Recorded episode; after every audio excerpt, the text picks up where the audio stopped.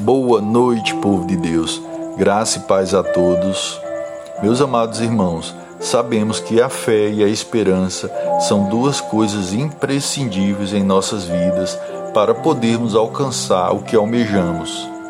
Conforme está escrito no livro de Hebreus, capítulo 11, versículo 1, que diz: Ora, a fé é o firme fundamento das coisas que se esperam e a prova das coisas que se não veem.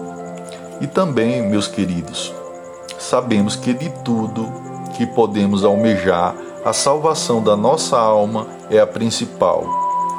Como também está escrito no livro de Romanos, capítulo 10, versículo 9, que diz: A saber, se com a tua boca confessares ao Senhor Jesus e em teu coração creres que Deus o ressuscitou dentre os mortos, serás salvo.